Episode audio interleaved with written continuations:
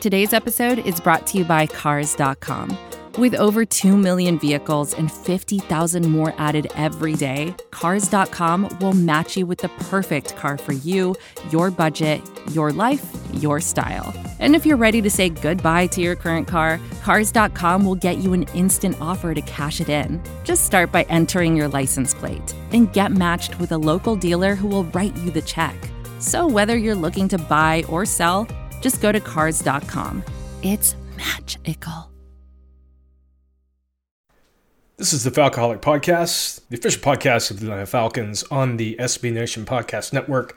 This is DW, and today we're going to do something a little bit different. We're going to review the Raheem Morris press conference after their loss to the New Orleans Saints in Atlanta, 21 to 16. We're just going to listen to what he has to say, give some comments on uh, his thoughts on the game and, and what happened in that critical matchup in the NFC South. So let's go mentality doesn't change, uh, D-Led, on how it's going. You're talking about building um, a winning culture. You want to develop, um, even in losses, you want to develop at all times and what you're trying to do. You know, and those type of games that happened yesterday are, are great games that you're going to be a part of every year you coach in the National Football League. You know, when you coach in the National Football League, there are going to be times you're going to have to win ugly games and there's going to be ugly battles. And you're not going to always get across the things you want to get across within a football game. You know, a lot of times you go out and you want to set and dictate terms and you like to go out yesterday and score first and take the lead with your quarterback and make them be one dimensional and force them into a, certain type of battle. Uh, we were not able to do that yesterday. And the game was one of those ugly fought games which they wanted to be, and it was played on their terms. Uh, but we got all the way down to the end there to the wire and still had a chance to win. You know, I'm tired of this narrative when it comes to coaches. Uh, keeping close in the game that you still lost when you're a four and eight team is completely meaningless. Um, maybe the Saints didn't play well, but they're they're playing Taysom Hill at quarterback again.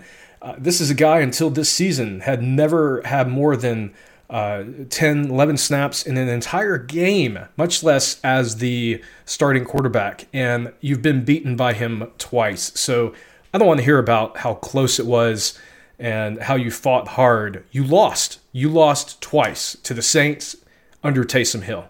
That is unacceptable I think that's the biggest learning lesson for the team and moving forward and how you want to go. So every single week you go out there, um, you try to put that type of thing down and how you're going to find out how to become a winning culture. You know, there's teams that are 11-0 right now. You know, the Steelers, they, they won a game and their, their, their classic line from their coach was, you know, what'd you think about that? And he said it was sucked. You know, and um, it was absolutely true on how he felt about that day, even though they won. You got to find a way to win those ugly games. Um, you got to find a way to win those moments and go out there and take your team into that next level. Now, uh, you're not the Steelers. The the Steelers are at the top of their division. They're atop the top of the NFL, frankly. And even though they just lost to the Washington football team, making that comparison when you're four and eight is just absurd. And uh, defensively in the secondary, I love D. Uh, could you speak to the development of AJ Terrell and the move of Isaiah Oliver to Nickelback and how he's been playing? You know, um, we'll start with AJ first. You know, just because the development of AJ has been uh, you know critical throughout the season. Um, you're talking about a rookie who started from us from the beginning, um, and he's kind of gone gone to the point where so far as he's not even a rookie anymore. He's just a guy playing out there and just kind of learning on the run. Into a guy yesterday that was able to shadow shadow Michael Thomas a little bit on a couple of our calls and, and actually go out there and compete at a very high level. And you're going to give up some catches to Michael Thomas. Um, he's going to get the best out of you sometimes. You, um, as AJ type position. You just got to make those plays that you're capable of making when you get a chance. And yesterday, he had a chance to make a great undercutting interception and walk that thing down and give our offense either a chance to have a short field or score himself. And those are the plays you got to make uh, when you're in that kind of guy's position and where you're going to go from this point. So on AJ Terrell, uh, bar none, he has been the most impressive rookie on this Falcons team. Uh, Mykal Walker is a close second. I think he's played really well. But Terrell, for having no camp, uh, having no preseason games to get warmed up at one of the most di- difficult positions in the NFL to get up to speed on, uh, he has been fantastic, and he's been our top corner for several several weeks now, better than anyone else, uh, including Darqueze Dennard, uh, Isaiah Oliver. I-, I think he is honestly the best corner we've had, and, and this may go back several years. You know, even with looking at the last couple years with Trufant, Terrell is playing at a very high level. Even when he is allowing receptions, he is in position. he is where he needs to be. And over time, he's going to grow as a player. He's going to be able to make more of those plays, more of those pass deflections. He's going to bring down those interceptions. I, I think he has the potential to be a truly top tier corner in this league. And his rookie year is. Uh, has been absolutely phenomenal. So I, think any of the praise he gets is justified. The missed interception was painful, but then again, you know, if that's if you see that as a turning point in the game, I've got about 30 offensive plays to show you on tape. I'm really fired up where he's going. I'm really fired up where AJ's going to be. Um, and I'm really fired up at his demeanor and how he approaches every single game. And moving on to Isaiah, you know, Isaiah's versatility is really starting to show this year. You know, he started out last year playing really well for us down the stretch at the corner position. Um, this year he came out, struggled a little bit outside. We moved him inside. Um, he's developed into a communicator, a blitzer, uh, a person that can use his hands, do a couple different things there. Um, don't know if you guys even knew. Last week he was uh, assigned to a little bit of emergency safety work. Um, so he's a versatile guy that can move around. He can do a bunch of different things for us, and uh, really far where he's going. You know. Now that's really interesting. If you think about Isaiah Oliver, a player that many fans in this fan base cannot stand at this point, uh, and I think it's unjustified. I think he's actually been a better player. His coverage is still an issue, but something that Raheem hinted on that we may want to pay attention to for the future the reality is, more than likely, Ricardo Allen is gone after this year. His play has just not been good this season. Uh, Keanu Neal, if you're going to keep one of these two safeties around, I think you keep Neal, uh, who's you know obviously a free agent after this year. Uh, Rico has not lived up to uh, you know his contract at this point. Is Isaiah Oliver someone that the team may think about keeping around to see if he can transition into a safety role? Uh, that has happened in the past. That transition from former corners into safeties, uh, there's there's a, quite a history of that in the NFL. So it's not outside the bounds of reality, and the fact that they have used him in that capacity is really really interesting. Yesterday, he had a chance to miss a big time op in the fourth quarter. You know, those are things that are separating us from winning those ugly wins that we're talking about. Those are things that we got to associate with ourselves better in order to find a way to get through those games and win those games, even though they don't go in the favor or the way that you planned. Um, this league is tough, man. It's always going to be that way. It's always going to have that that form about it, especially on defense. Tori. Hi, Coach. Um, I know you said last um, night that y'all. I'm, I'm sorry. I'm sorry, Tori. You're uh, really low. Can you hear me out? There you go. Thank you. Okay, okay, cool. Um, I know you said last night that y'all were kind of playing it situationally with Gurley right now. Was he on any specific type of pitch count yesterday, and kind of how far do you think he was from 100%? You know, I wouldn't call it a pitch count, and um, and I don't want to give you a percentage on how far he was um, as far as 100%, just because I don't want to disrespect the athlete and tell you what I think he was. You know, I'll give him the ability to tell you what he think he was he let me know that he was capable of playing in the role that we had for him yesterday. You know, my job was to point out the specific role that I needed him to play for us yesterday and to see if he was willing or able to be able to do those things along with our trainers and our doctors and everybody else involved. Um, so we went out yesterday with that plan. I'm sorry, Tori.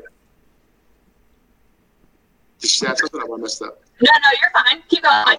Oh, and you know, and our plan yesterday was to go out and to put him into that role. Matt Ryan and some of our passes and then obviously a situational runner. Um, we felt the things that we would be able to do with him. Um, so that limits him in his numbers that he had normally been doing when you're just going out there being an every down starter. Um, so that was some of the lack of production or some of the lack of touches, but um, he certainly went out there and was able to accomplish his role um, for us and get to the game healthy. And uh, I don't know about that. The drive the Falcons had where they could have taken the lead Gurley ran backwards. He lost those yards on that third down run.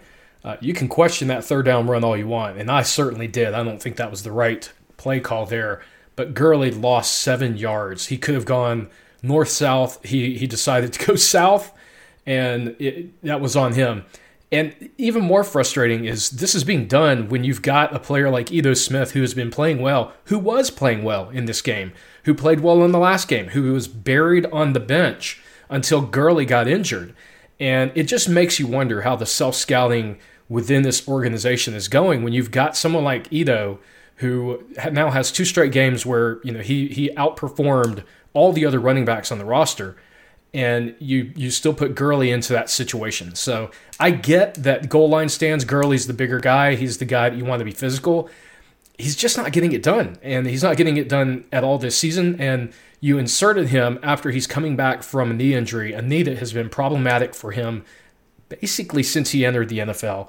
Uh, to me, this is a coaching issue, and it just points to the fact that between Raheem and Dirk, uh, they don't quite know what they're doing on offense. Uh, I'm sure he'll be a little bit more healthy this week for us. Gotcha. Um, and, and I went back and I was watching some charting some plays, and from what I was looking at, there were 20 total second down plays. 16 were pass plays. Only five of those 16 were successful in, cre- in creating positive yardage. How do you think issues on second down yesterday affected the overall production of the offense? Uh, kudos to Tori. Fantastic question. Getting those stats together, really, really interesting. I need to hire you, Tori. You do a great job of uh, evaluating and looking at to the small situations, but uh, we do that as well. And it's really become an issue when you're talking about your pass down situations and really going out there and being productive. You like to be productive in some of those pass down situations so you can eliminate some of those third downs that get really tough, especially versus a really good defense like the Saints. Um, when you go out and you get some of them explosive plays that we had a lot of yesterday, having 10, you know, just amongst Calvin and Julio themselves, um, getting those explosives, you like to get those explosives on some of your second down situations to make some of those drives easier um, when you have tough sledding on second down, you're going to pretty much account for yourself to have tough sledding on third down. So that's when those things become extremely and definitely important, to Tori, without a doubt. Charles? I doubt there's an easy uh, or quick answer to this because it's been a, a nagging uh, problem all year. The the third, the uh, red zone uh, efficiency. But studying the game film, did anything uh, jump out at you as to um, uh, a way to address that that problem going forward? And and do you think there's a connect between what you said about building a winning culture and then winning in the red zone? So, great question, and this is so frustrating.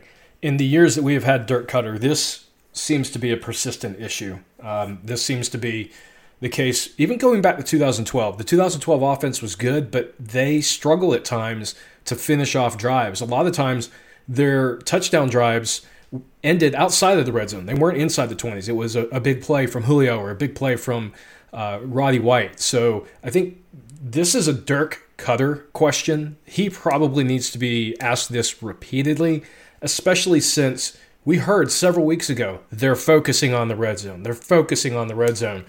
All that focusing has yielded no good results. Thank God Thank God we have Younghoe Koo as a kicker who is having a fantastic season, or else we may be seeing games where the Falcons are putting up three points, six points total. It's really quite embarrassing. And I know they're they're asking Raheem, he's the head coach, it rolls up to him, but I wish they'd ask Dirk Koetter this same question too.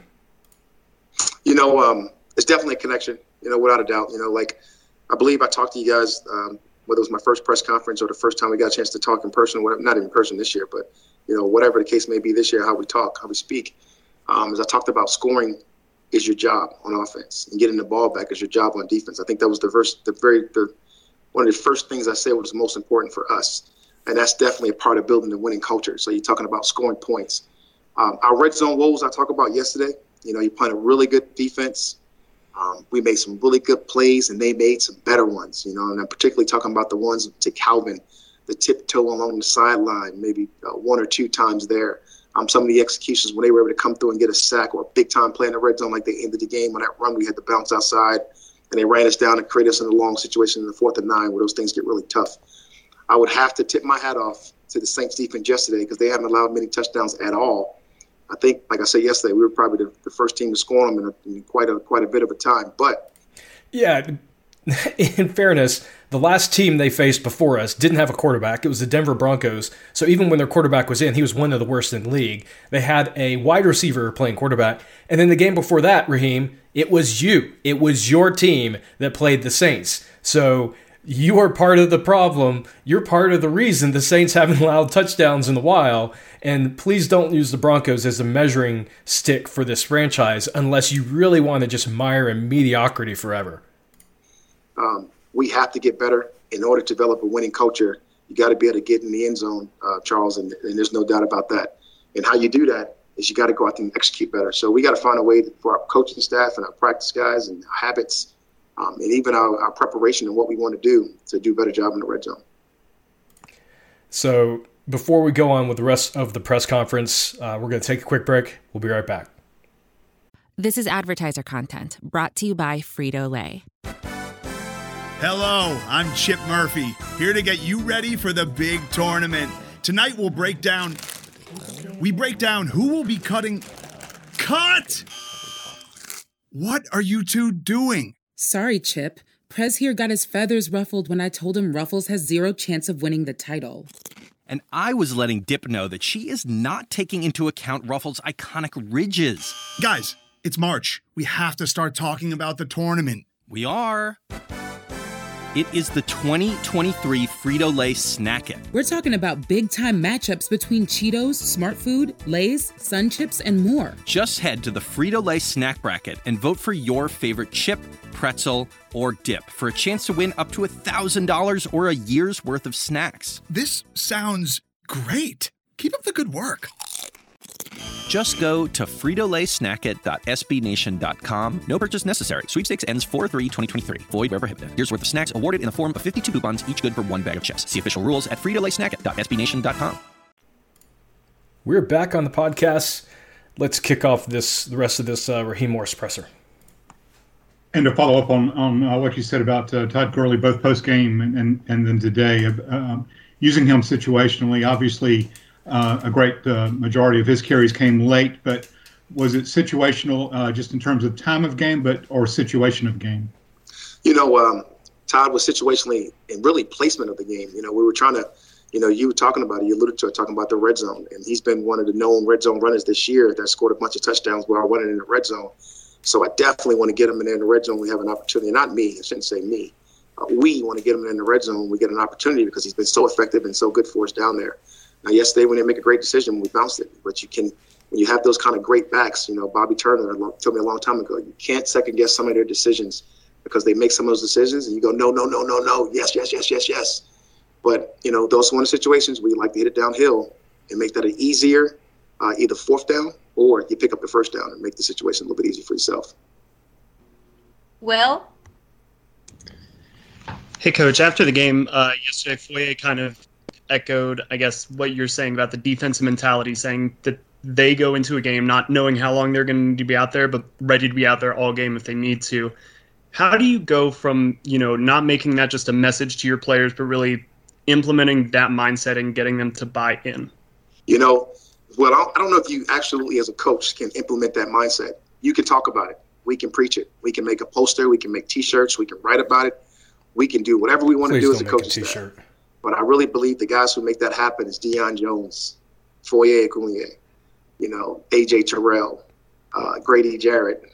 I think those guys up front, those people, those leaders, those guys that go out there, they set a mentality to play as long as they need to um, for whatever amount of time is required in order to win the game and give up as few as point as you need to in order to win the game. You know, you got to go into that thing with the don't let them score mentality, and we're going to win it, you know, zero zero and go into a tie if we have to or whatever the case may be. But it's just a mentality that the guys got to develop on their own. I think it's something that the coaches can preach. I think it's something that we can instill in people, something we can talk about. But I really think the guys that you play with kind of go out there with that mindset and develop it. It happened last week versus the Raiders. They went out with a different mindset and played really well. And yesterday in the second half, it happened a little bit. They found a way and willed themselves in position in order for us to have a chance to win the game.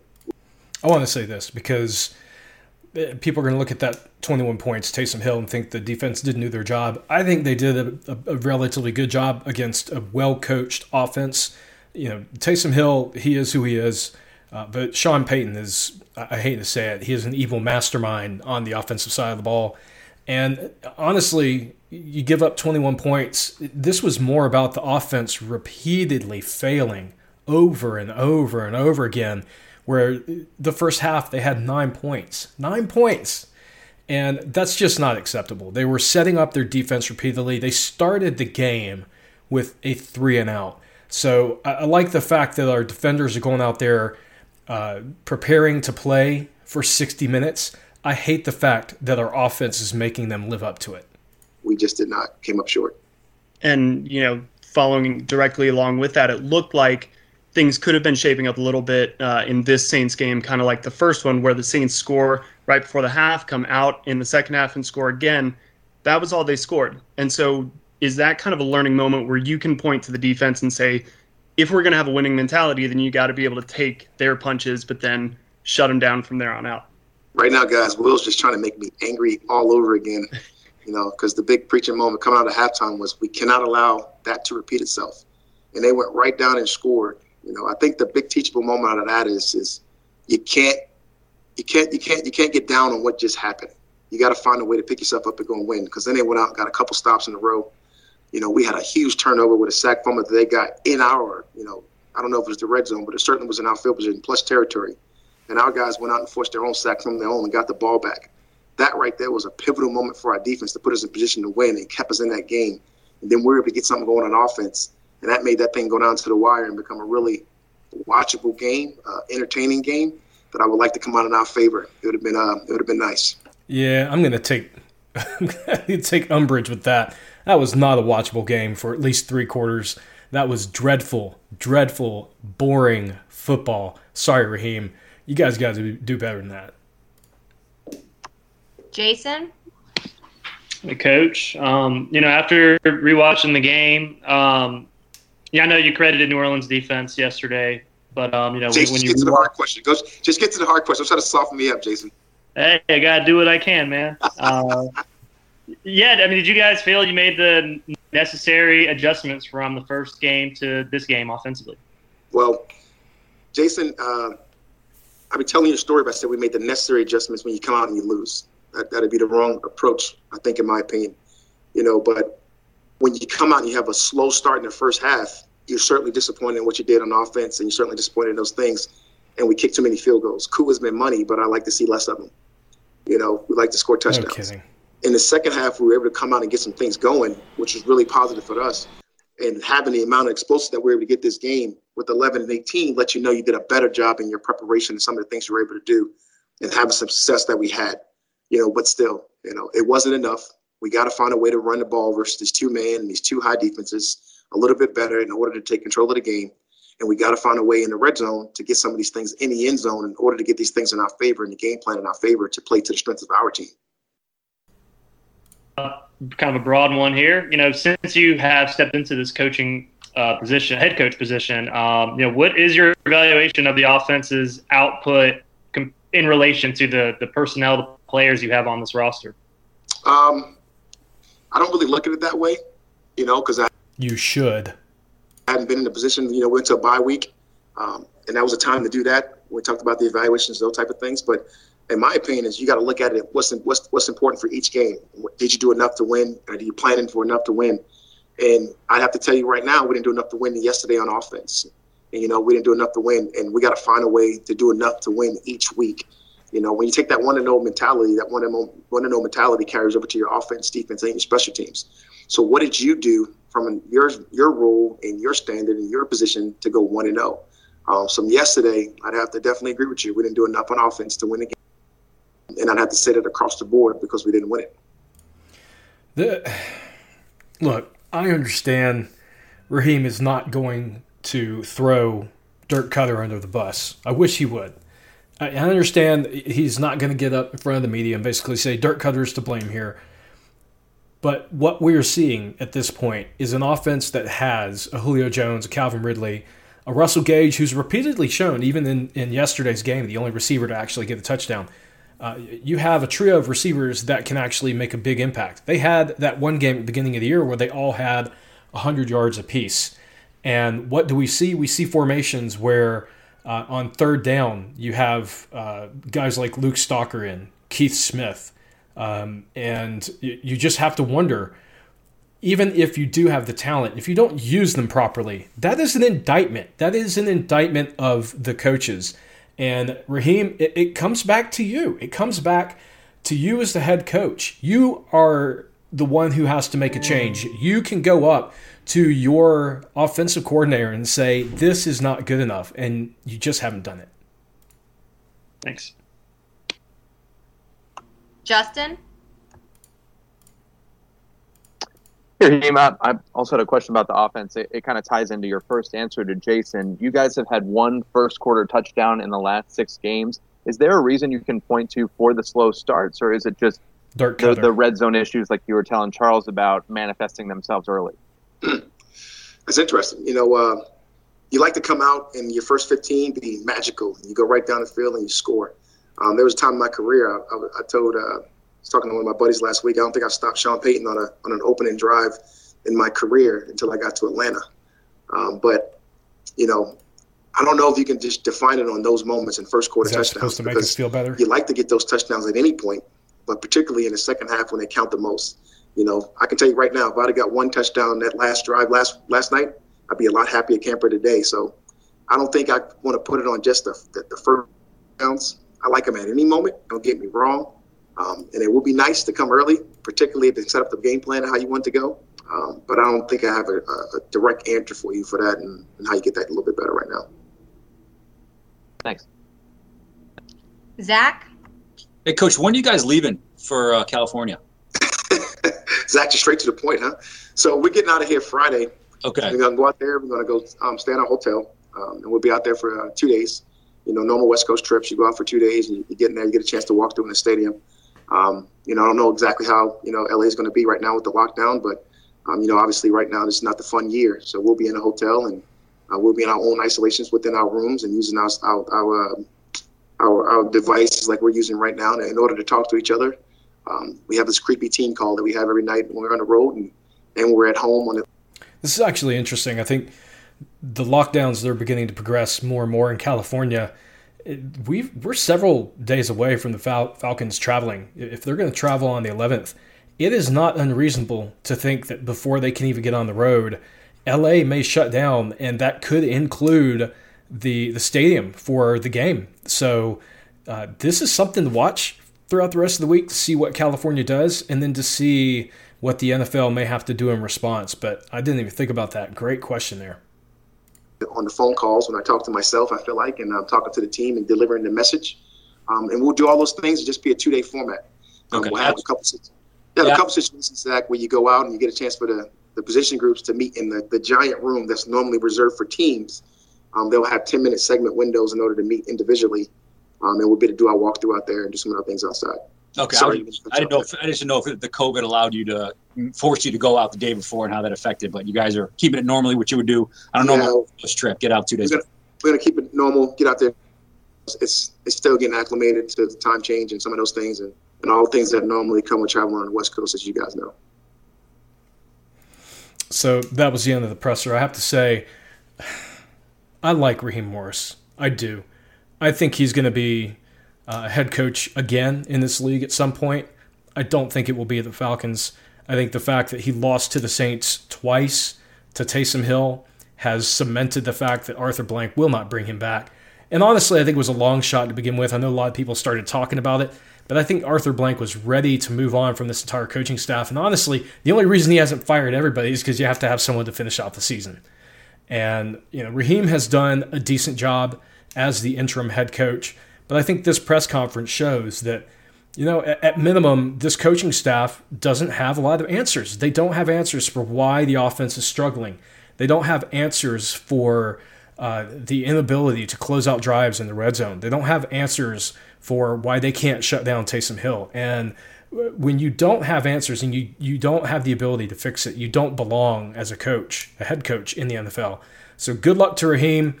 Uh, guys, let me know what you think about this format of re- reviewing uh, some of these pressers. Probably keep it focused to Raheem Morris for now, just because he is the interim head coach.